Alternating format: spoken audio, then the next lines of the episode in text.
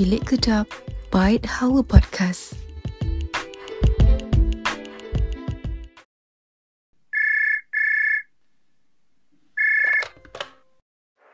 Assalamualaikum Ustazah. Saya call ni sebab nak mengadu perihal suami saya. Saya dah kahwin 15 tahun dan ada anak empat orang.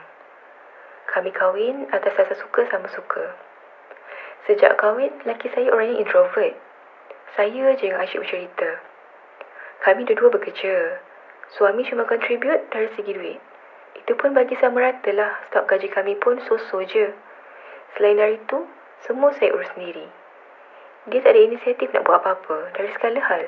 Termasuk nak bersalin mana, confinement lady punya hal, anak-anak sekolah mana, bayar bulanan anak berapa semua. Saya cari, saya yang decide. Dari mulut dia hanya, apa yang terbaik, saya ikut je. Cara dia macam ni buatkan saya rasa makin tahu hati. Saya rasa saya ada rasa cinta dan sanggup tu hanya pada 9 tahun pertama perkahwinan je. Semuanya berjalan atas dasar dia ayah, saya ibu. Dia adalah dalam rumah, tapi tak rasa kehadiran dia. Tengok handphone lah, atau busy lah buat apa-apa.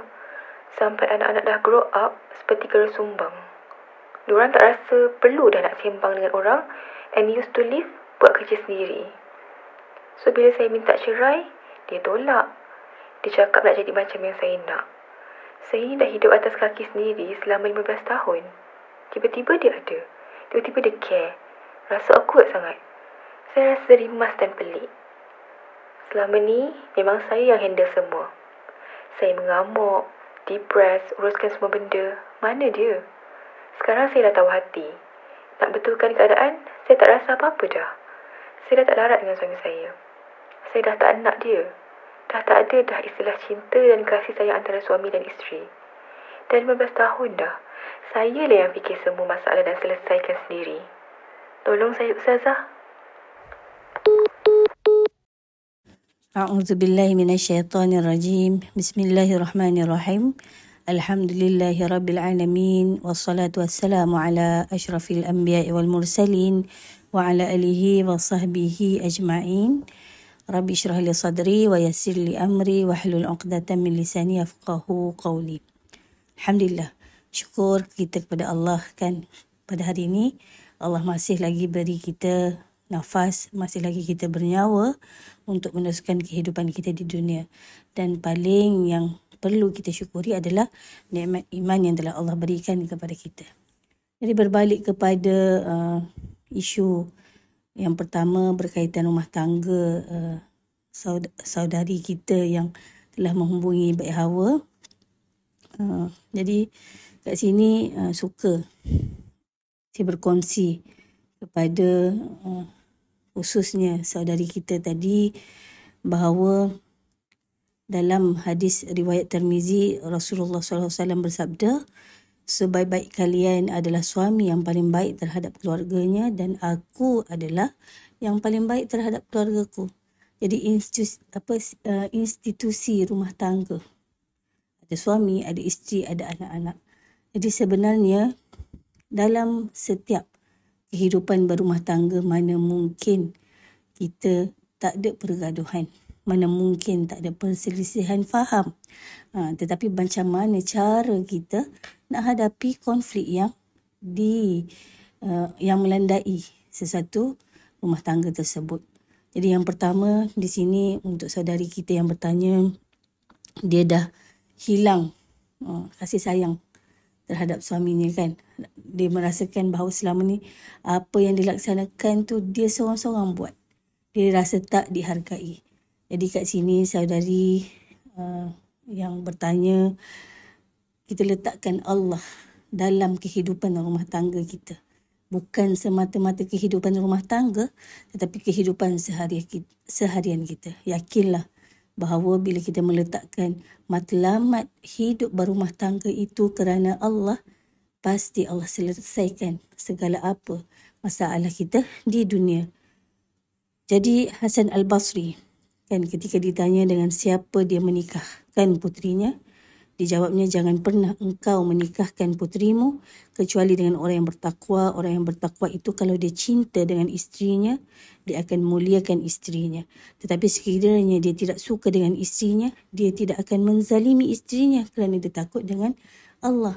Jadi untuk saudari tadi, ini adalah ujian kehidupan. Allah hadirkan suami, kita patut rasa bersyukur kerana ada di kalangan kita yang belum berkahwin. Cuma Allah uji dengan sikap suami. Bila suami uh, dah berubah, berilah peluang. Walaupun kita dah makan hati 15 tahun, 20 tahun makan hati dengan suami. Tapi siapalah kita untuk menghukumi suami. kan? Sebab kita manusia tak terlepas daripada melakukan kesalahan. Ha, hanya Nabi adalah seorang yang maksum. Kita manusia lain sama semua ada melakukan kesalahan.